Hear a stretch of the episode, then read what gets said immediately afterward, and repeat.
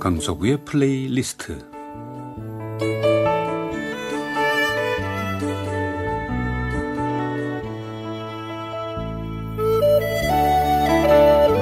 제가 살아가면서 느끼는 어떤 저의 생각, 저의 감정, 혹은 오래전의 제 추억과 아름다운 곡을 엮어 보내드리는 시간입니다. 강석우의 플레이리스트. 아름다운 당신에게 애청자분들의 사연을 보면 정말 외면하기 힘든 문자. 아무래도 병원에 입원하러 간다는 문자죠. 동행이 있는 경우도 마음이 쓰이지만 문자 내용을 보면 제법 큰 병인 것 같은데 혼자 병원에 간다는 분의 사연은 정말 마음으로 동행해 주고 싶은 그런 마음에 얼른 소개를 못하고 여러 번 반복해서 읽으면서 내용을 정확하게 파악을 해서 어떻게라도 위로해 드리고 싶고 힘이 돼 줄 수 되고 싶다 하는 생각이 어, 생기죠. 사람이 살면서 아무리 지인이 많고 사랑해주는 가족이 있다 해도 어차피 혼자 해결할 수밖에 없는 일들이 있습니다. 자, 그런 문자 가운데 하나는 주로 월요일과 목요일에 오는 또 다른 문자인데요. 아, 무슨 문자길래 궁금하시죠?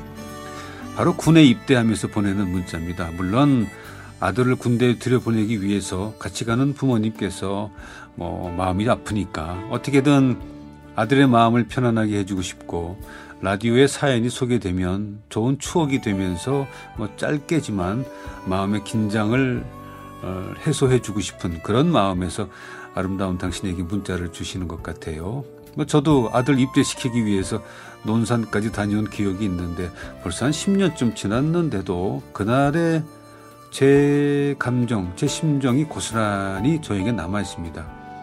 입대 장병인 아들에게 무슨 말을 해야 좋을지 눈치를 살피게 되더군요. 또 남자끼리니까 말도 좀 툭 던지는 게 좋을까? 아니면 어, 서로가 다 예민한 상태니까 조심스럽게 얘기하는 것이 좋을까? 여러 가지 생각을 했던 그 일이 아직도 어제 일인 듯 생생하게 남아 있습니다. 그런 가운데 연병장으로 집합하라는 스피커 소리가 들리는 순간 아 무슨 말을 해야 하지?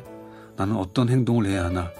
곧 뛰어가야 하는 아들과 어떤 모습으로 헤어져야 하는지 알 수가 없어서 잠시 안절부절하기도 했습니다. 물론 결국은 가족 모두가 오열을 참으면서 한 번씩 포옹하고는 달려가는 아들의 뒷모습을 보면서 입대 장병 뭐 수백 명 뒤섞이는 먼지 나는 연병장을 보면서 그 아들의 뒷모습을 놓치지 않으려고 애썼던 기억이 생생합니다.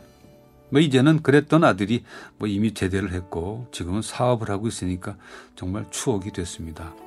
그래도 제 아들은 부모인 우리가 동행했지만 저는 혼자 입소했습니다. 저는 오히려 부모님께서 동행해 주는 게 부담스럽더라고요.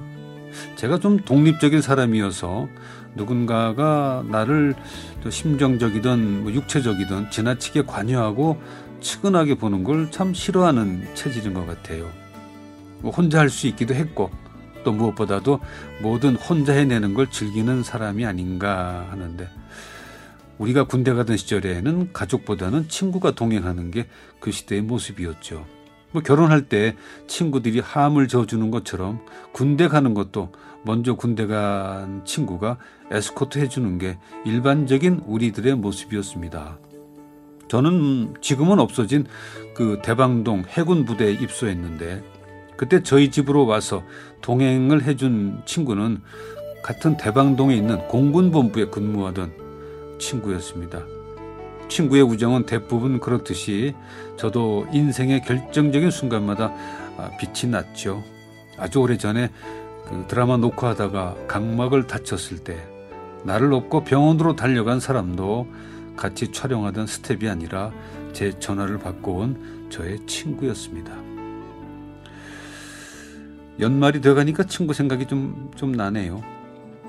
자, 오늘은 리스트의 세 개의 연주 회용 연습곡 가운데 어, 세 번째 곡인 탄식, 호르의 볼레의 피아노 연주로 준비했습니다.